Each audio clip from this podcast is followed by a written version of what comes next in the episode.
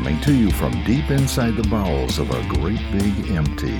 Get ready for another episode of The Home Defense Show with Skip Coryell.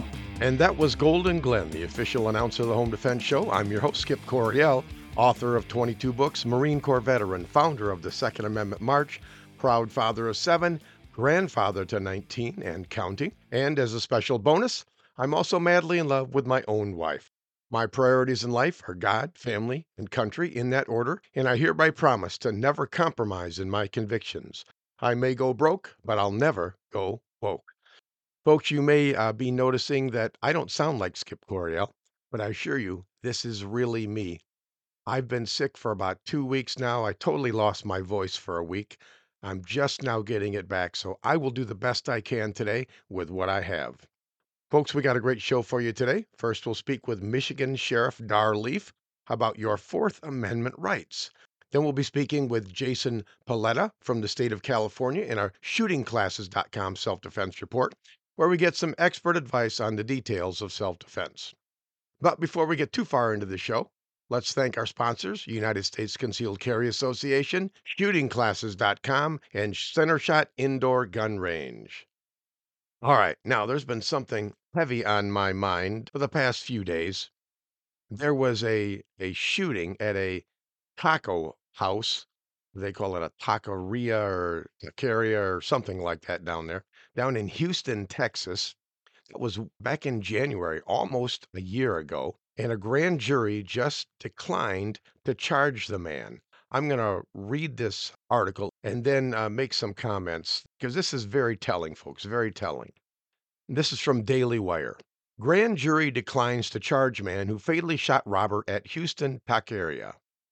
A grand jury in Texas declined to file charges against the man who last year shot and killed a suspected robber at a Houston area taqueria before returning the stolen money to other patrons, authorities announced on Wednesday.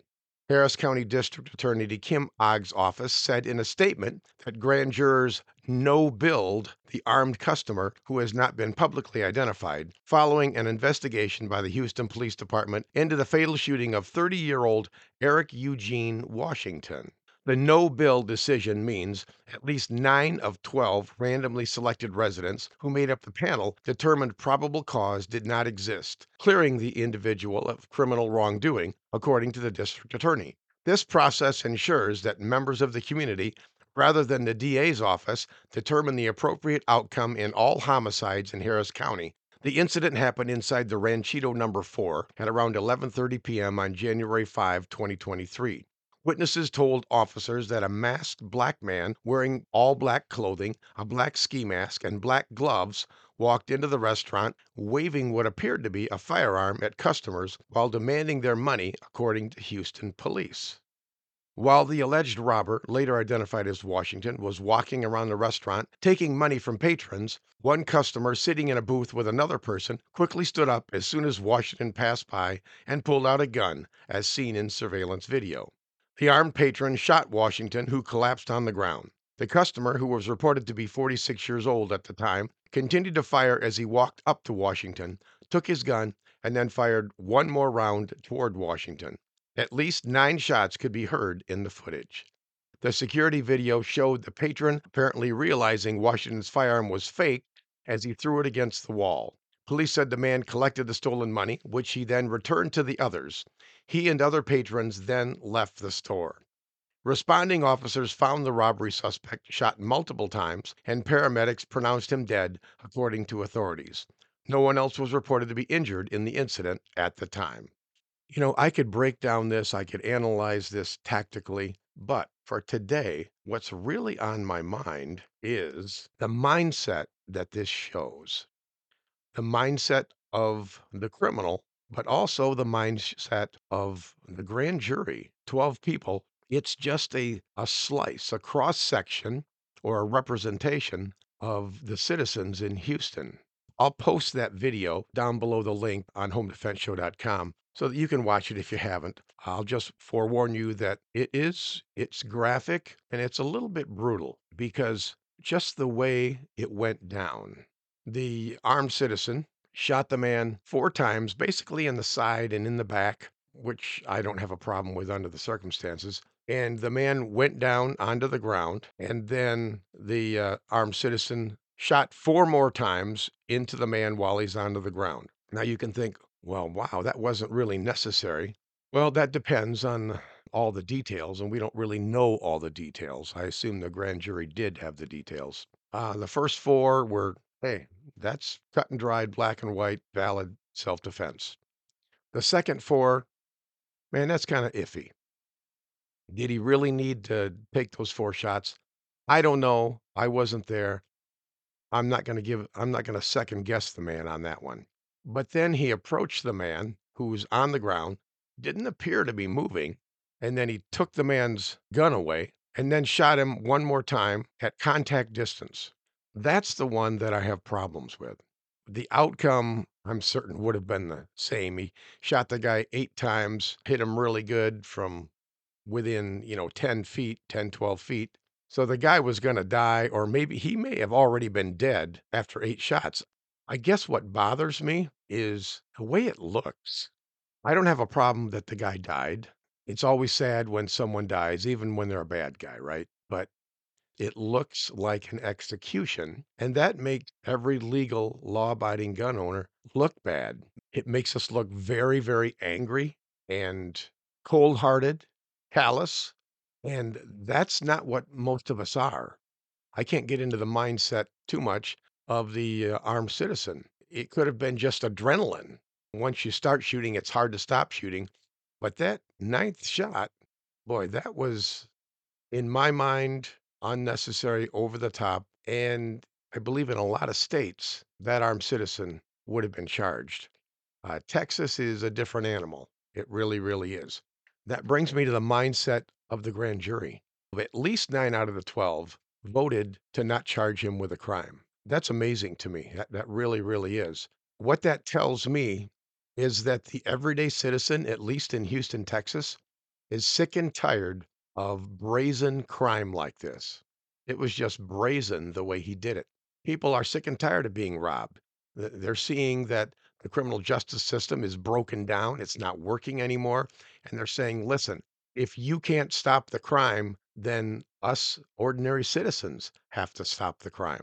I also want to talk about the mindset of the criminal.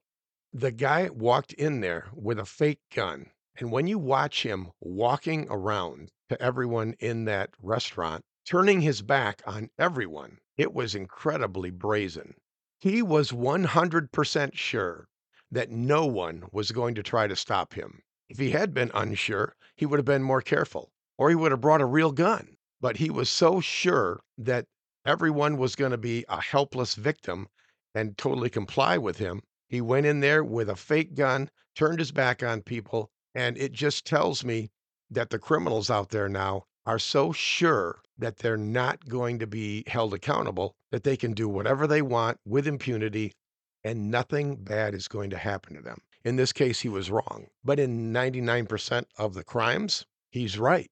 On average, less than 1% of citizens carry a gun on a daily basis throughout their lives. That means statistically, a criminal will have to rob 100 people possibly before they come up against an armed citizen. So, why would he not think this? More of us need to go armed. More of us need to get training. Big problem again with this one is just the optics. It's the optics. I'm not going to judge the armed citizen because I wasn't there. But for me personally, I would have stopped at four shots. I would have reassessed, approached cautiously while the, I had the gun pointed at the man. If more rounds were needed, I would have delivered them. But folks, be careful. Don't let the adrenaline take control of you. Well, hey, you guys can write me, tell me what you think. Comment through my website at homedefenseshow.com. All right, folks, if you want to learn how to protect yourself and your loved ones, then you need to check out our sponsor, United States Concealed Carry Association. Just go to uscca.com and see how they can help you protect and defend the ones you love. This is Skip Coryell on Home Defense Show. Coming up next, we'll be interviewing Michigan Sheriff Dar Leaf about your Fourth Amendment rights, and then we'll have the Self Defense Report with Jason Paletta, sponsored by ShootingClasses.com. In the meantime, God bless and stay safe. We'll be right back.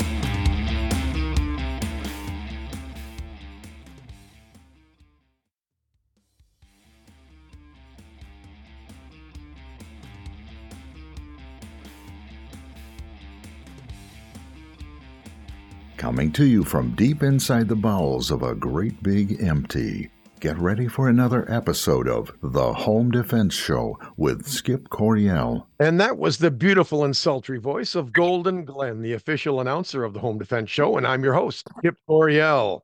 Don't forget to check out our sponsors, United States Concealed Carry Association, shootingclasses.com, and Center Shot Indoor Gun Range for all your training and equipment needs.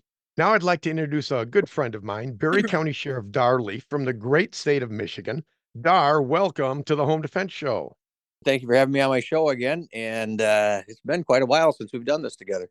Dar, you know, I invited you specifically on to talk about the Fourth Amendment before we launch into that, just give us like a 30 second biography of what do you do? What's your job? Oh, well, I actually, I went to college to be a uh, street cop. I ended up here in this corner office here. This is my the end of my fifth term. This is my 20th year being a sheriff here in Barry County. Uh, what do I do? I run the sheriff's office, the chief law enforcement officer. And by inheritance, we're the chief conservator of the peace. We are the only elected law enforcement in the country. Well, and that's important too, because that makes you accountable and you probably care more what the people think about you. Dar, I want to talk about the Fourth Amendment. I'm just going to read it uh, right out of the book here. Amendment 4, United States Constitution.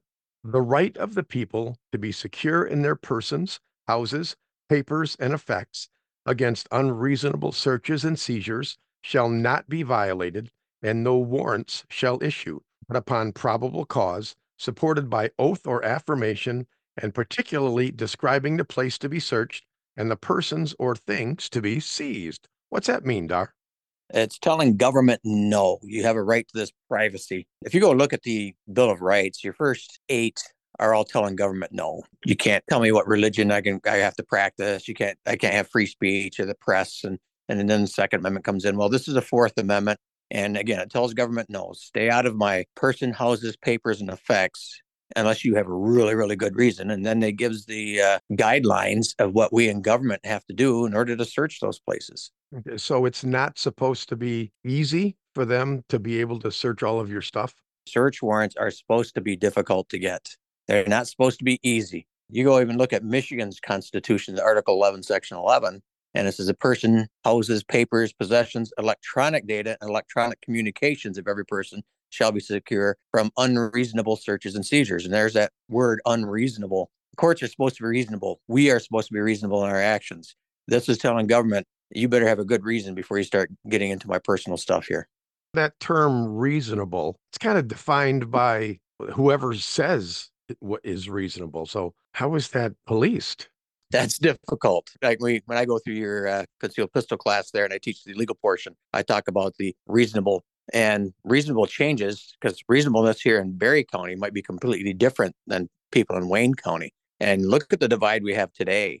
The way I put it is, is uh, like if you have a dog that's ill in Michigan, it's still legal for you to euthanize your own animal as long as you're not violating the animal cruelty laws. So you can literally take your own animal out and shoot it and put it on, out of its misery. You go over to the east side of the state and say that and you might get some jail time. So what is reasonable? So it changes within the venue that you're in.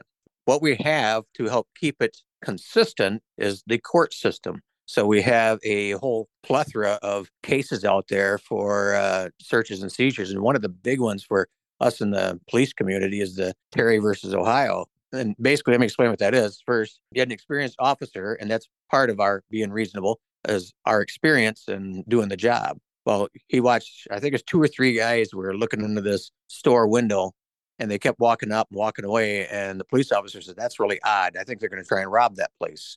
So he went and approached those three men and he identified himself as a police officer and he said, started talking to them and they were, their answers didn't make sense. They were mumbling.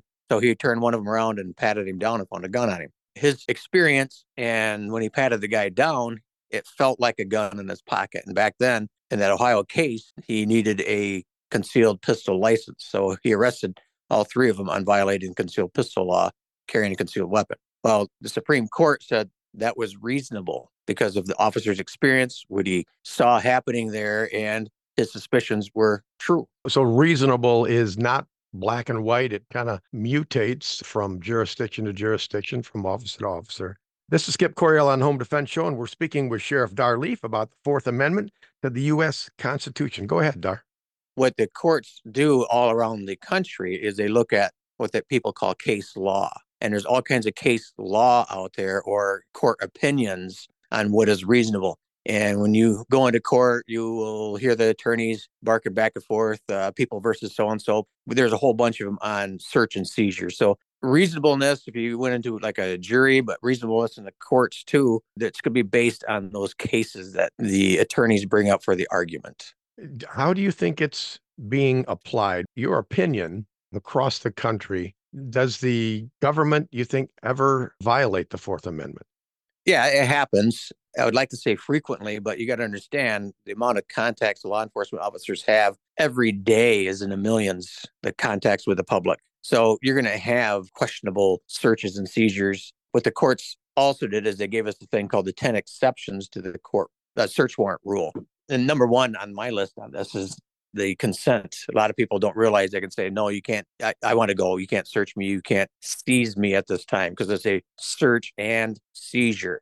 So if you give them consent to search, then they're going to go search. Uh, the other yeah. one is probable cause and exigent circumstances. So we have to have this thing called probable cause. Probable cause, again, is what a reasonable man have thought that there was a crime committed and maybe this person had done it type thing then exigent circumstances is you need to seize that evidence quickly before it was destroyed. In other words, if you had time to get a search warrant, you need to go get a search warrant. But if you have to hurry up and go get some drugs that are being flushed down the toilet, or maybe it's a car that has wheels and can drive away and take the evidence away, that's where the exigent circumstances come in.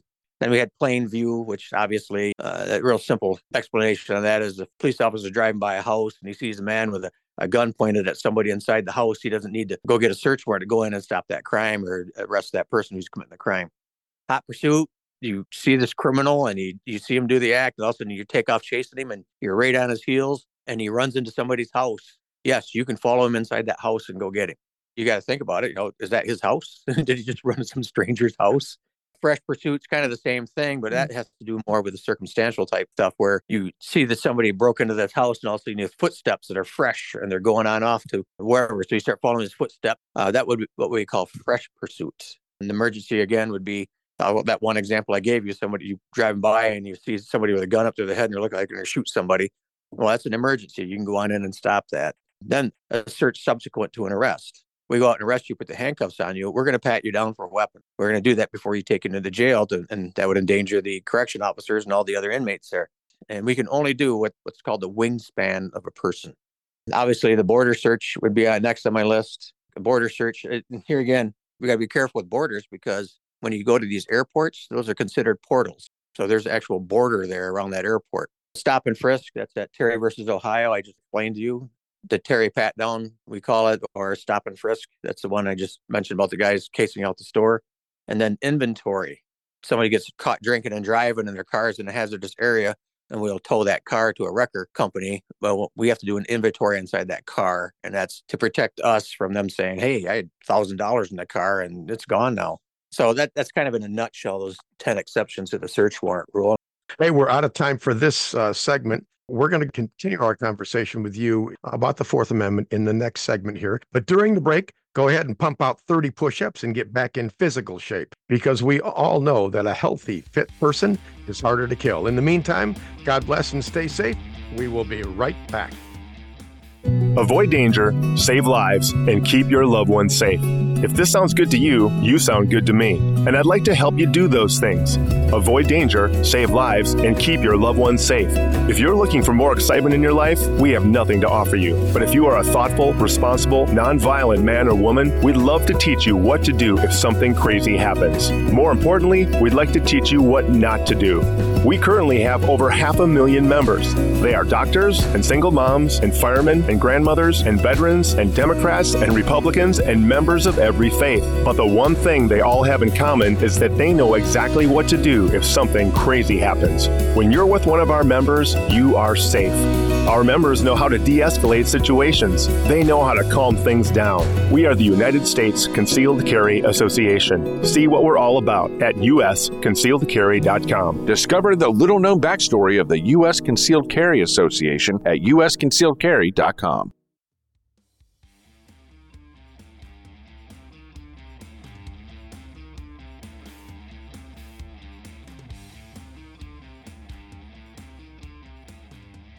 They say he eats crayons and his knuckles drag on the ground, but that's only half true. Welcome back to the Home Defense Show with Skip Coryell. Okay, folks, welcome back to the Home Defense Show. I'm your host, Skip Coryell. And now let's continue our conversation with Michigan Sheriff Dar Leaf.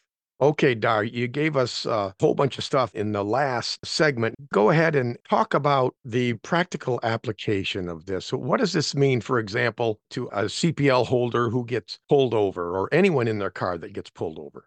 In an automobile, automatically you have what they call exigent circumstances. But we would need to look at probable cause. If you're a concealed pistol license holder, are you breaking a law? So that's one of the things is probable cause what? Probable cause that a crime was afoot. So, but if you're legally carrying concealed, does that give the officer the uh, open door to literally search your vehicle? Well, the answer to that is no. There has to be probable cause that a com- crime is being committed.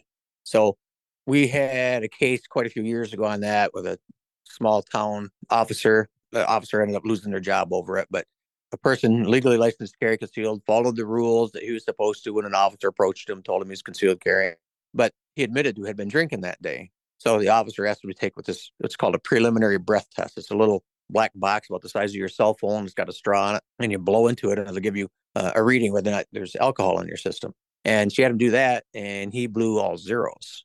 Well, next thing you know, she's searching his vehicle to the point where she's taking her fingers and pushing them down in the cracks of the seat and running her hands in there. And sure enough, out pops this little pill. Looks like a Schedule One drug.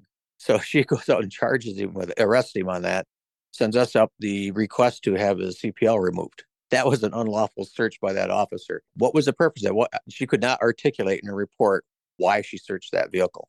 There has to be the officer or a reasonable person believing that a crime was afoot at that time. Uh, this whole thing about consent, Dar, you know, when I'm teaching a concealed pistol license class and we're talking about traffic stops, the vast majority of the students in the class they either don't know that they have the right to refuse consent or they'll say, I'm an innocent person. Why would I not just say, go ahead, search my car? Address that. First of all, when you get pulled over, that's a stressful situation, and your ability to make good decisions under stress are not as good as if when you're relaxed. You ask any attorney out there, and attorneys are not anti government, but they will tell you don't consent, especially if you have somebody else driving your vehicle. Because what an officer is doing at the time he's building a case against you, why would you cooperate with that? Why would you say, oh, I got nothing to hide? Well, do you or don't you? Well, look at that guy who, uh, that uh, officer was literally reaching in the cracks of the seat of his car and found a little pill on there and, and hauled him away to jail for that.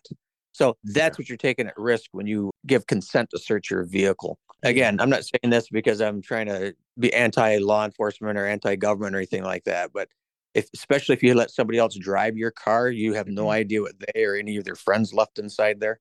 I share this story with the concealed pistol people where my son, we went deer hunting. He had a backpack, and that's where we took snacks and everything. And he also had his hunting knife in there. It's the same backpack that he uses for school. Well, he took everything out of there but the hunting knife and he threw his books in there. Goes to school, opens up his locker, pulls his books on out, puts them in his locker, and he looks down there and quick closes his bag and throws it in his locker and closes it. Somebody saw the knife in there. They didn't report it right away. They reported it after they got mad at him. When he took the knife out of the locker, though, that day, he put it underneath the seat of my wife's car, and the blade was probably four inches on it. yeah. Oh, you never, so, you never really know what's in your car, especially if you got a spouse or or teenagers or or something like that. You just don't know. Uh, and the teenagers' friends.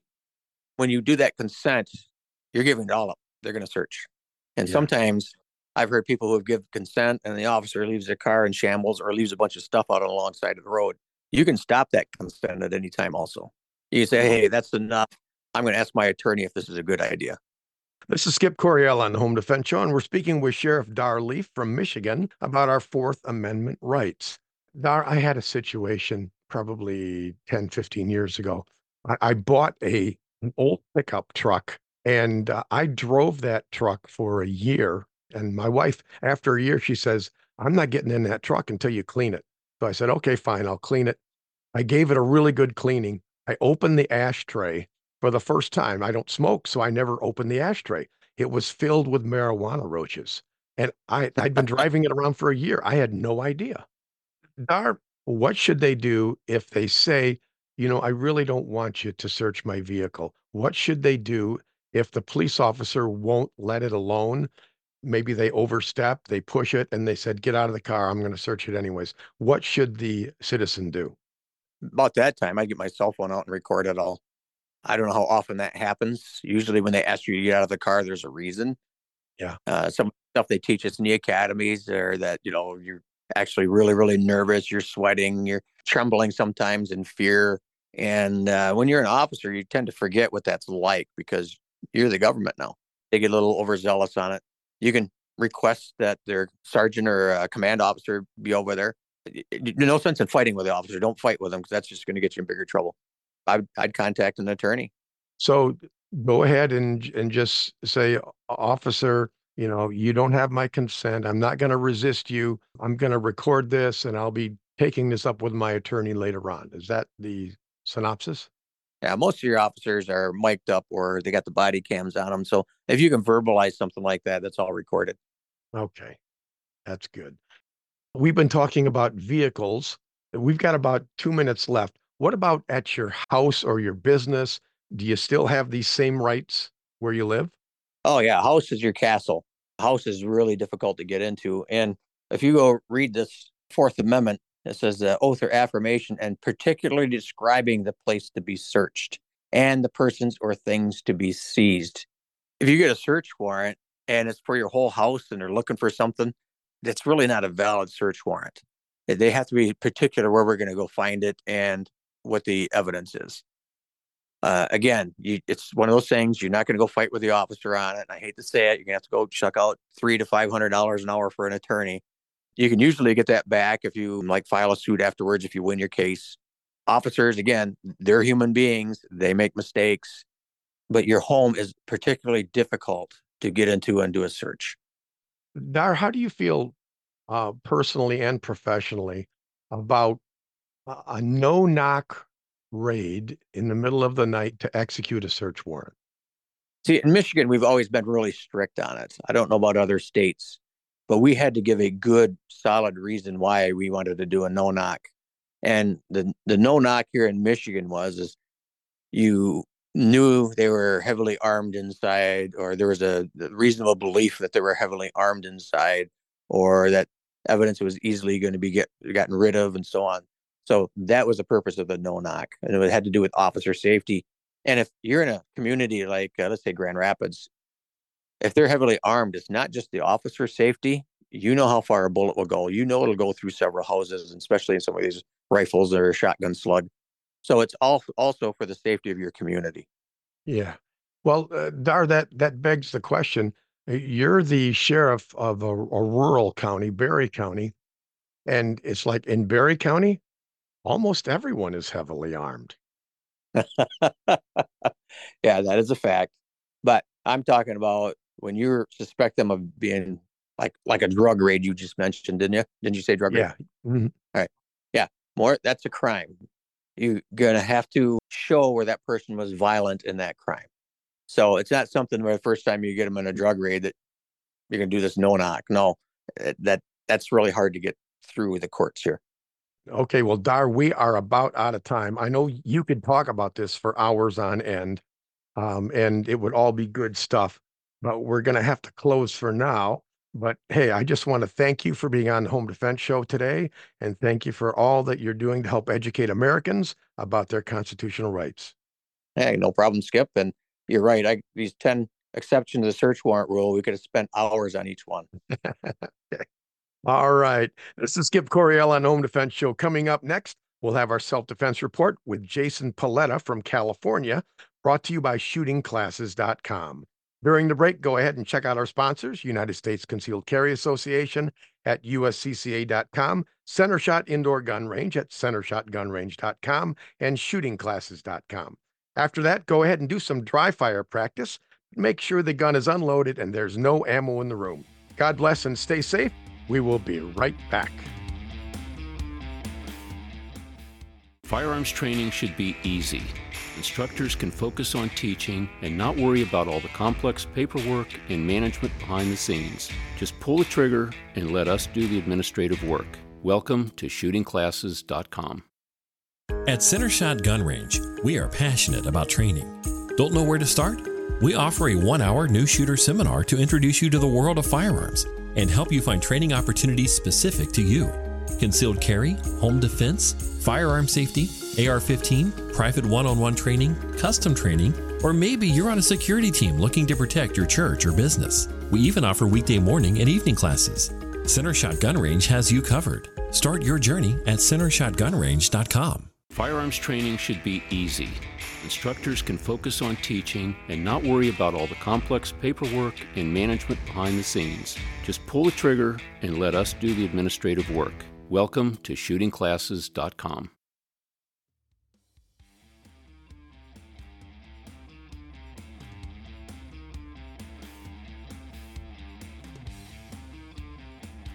He's no Einstein, but he can read and write and feed himself just like a big boy. Welcome back to the Home Defense Show with Skip Coryell. And that was the beautiful and sultry voice of Golden Glenn, the official announcer of the Home Defense Show. And I'm your host, Skip Coryell. Don't forget to check out our sponsors, USCCA, shootingclasses.com, and Center Shot Indoor Gun Range for all your training and equipment needs. And now it's time for our weekly self defense report, sponsored by shootingclasses.com. And today we're speaking with firearms instructor Jason Paletta from the great state of California. Jason, welcome to the Home Defense Show. Hey, how's it going? Would Jason take about 30 seconds to go over your credentials? What do you do in, in the training world? I've been a police officer for about 25 years, about three years contracting overseas with it was for the U.S. Department of State. So I did a year and a half in Iraq, a year and a half, uh, almost a year and a half in Afghanistan, doing uh, high threat protection. Came back to law enforcement and I got about 10 years on SWAT. Was a firearms instructor there. You know, I started my training portion of it. So in the civilian sector, probably about 2007. And then now, fast forward, it's evolved into pillar training. That's awesome. A lot of good memories, good experiences, and they they all come together to make you who you who you are today. All right. Well, Jason, I'm just going to go ahead and I'm going to read part of this article so that our listeners know the scenario that we're talking about here. So here we go. This is uh, from Youngtown, Arizona.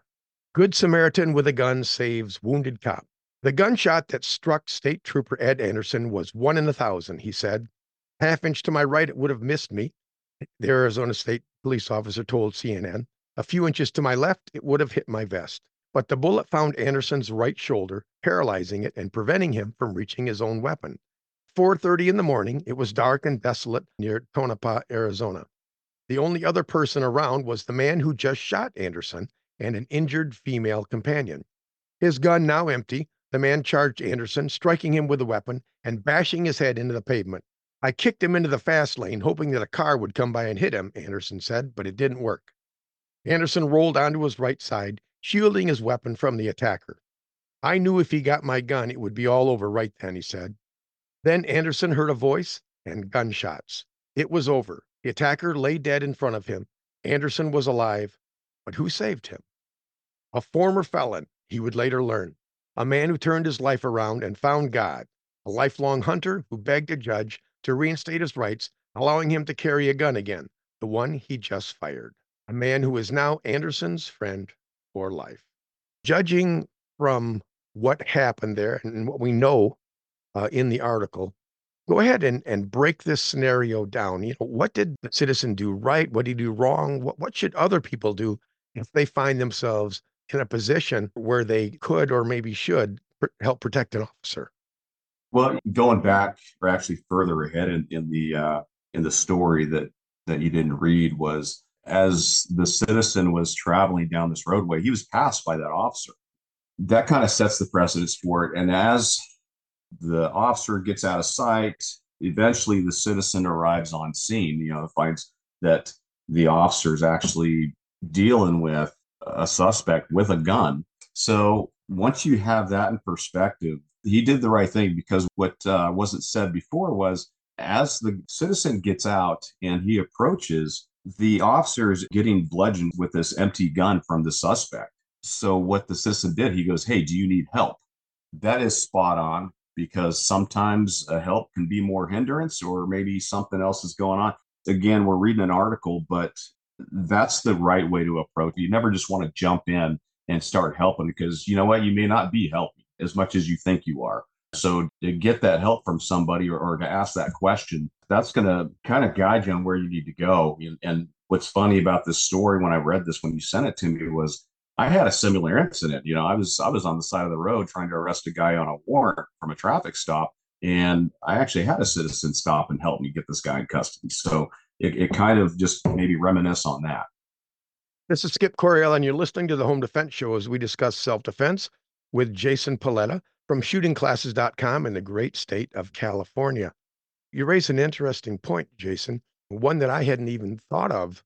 As a police officer, you want the citizen to ask, say, hey, do you need help? And boy, um, I, I guess my mindset is I just kind of rush in where angels fear to tread, and that might not be the, the best idea. So th- that's a really good point, Jason. Yeah, and it's going to be a judgment call because taking the, the totality of circumstances, obviously, if, a, if an officer isn't responding and you see somebody beating him up or whatever, then obviously I wouldn't want somebody to waste the time on asking if I need help. Yes, obviously I need help, help me out.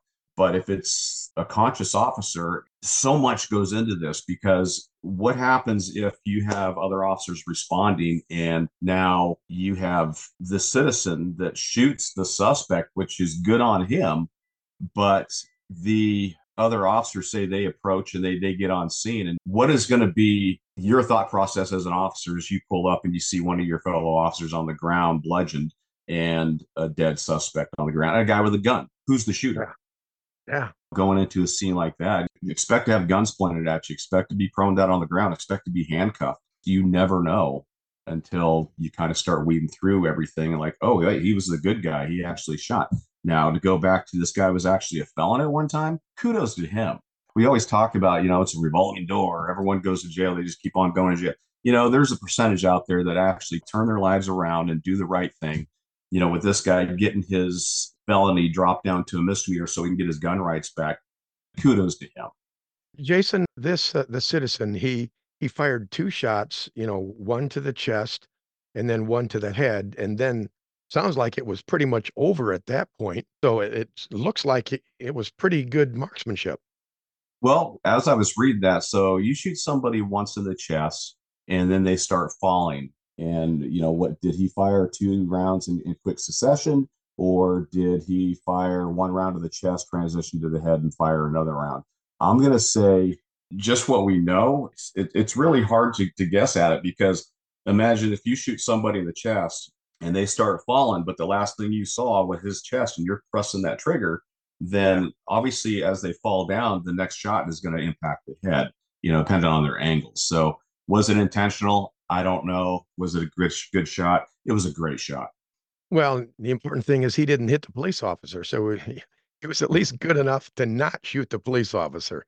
So that's good and in the uh, in the article he, he, even talks about he changed his his angle so he would have a clear backdrop of yeah, the suspect yeah. which was again tactics. The guy you know took the forethought of saying hey i don't want to hit the officer i just want to hit the bad guy and he did what he had to do to do it.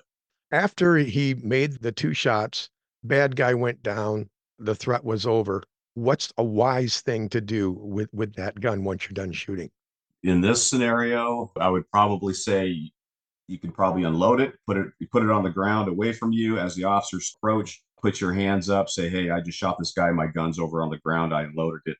You know, but then you have to look at was there another suspect? Um, so yeah. then you got people yeah. saying, "Well, why did he unload his gun?"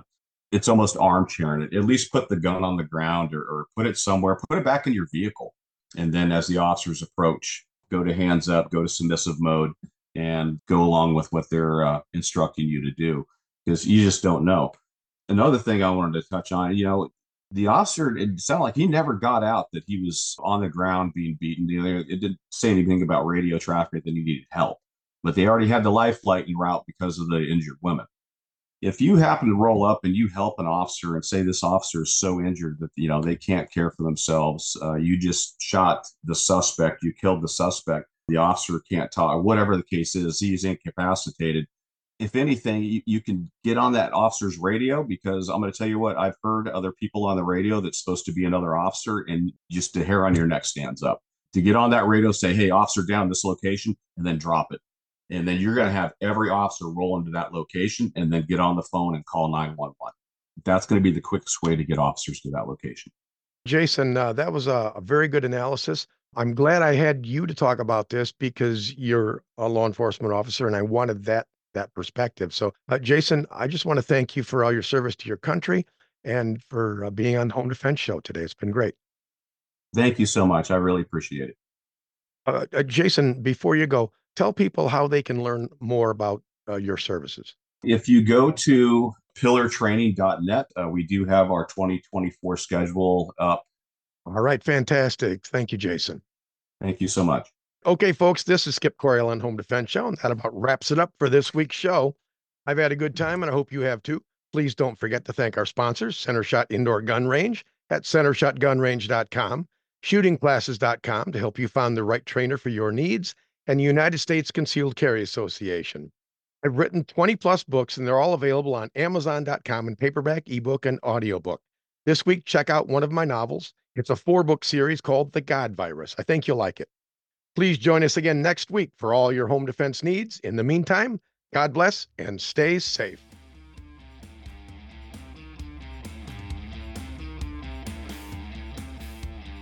Thank you for joining us this week on the Home Defense Show.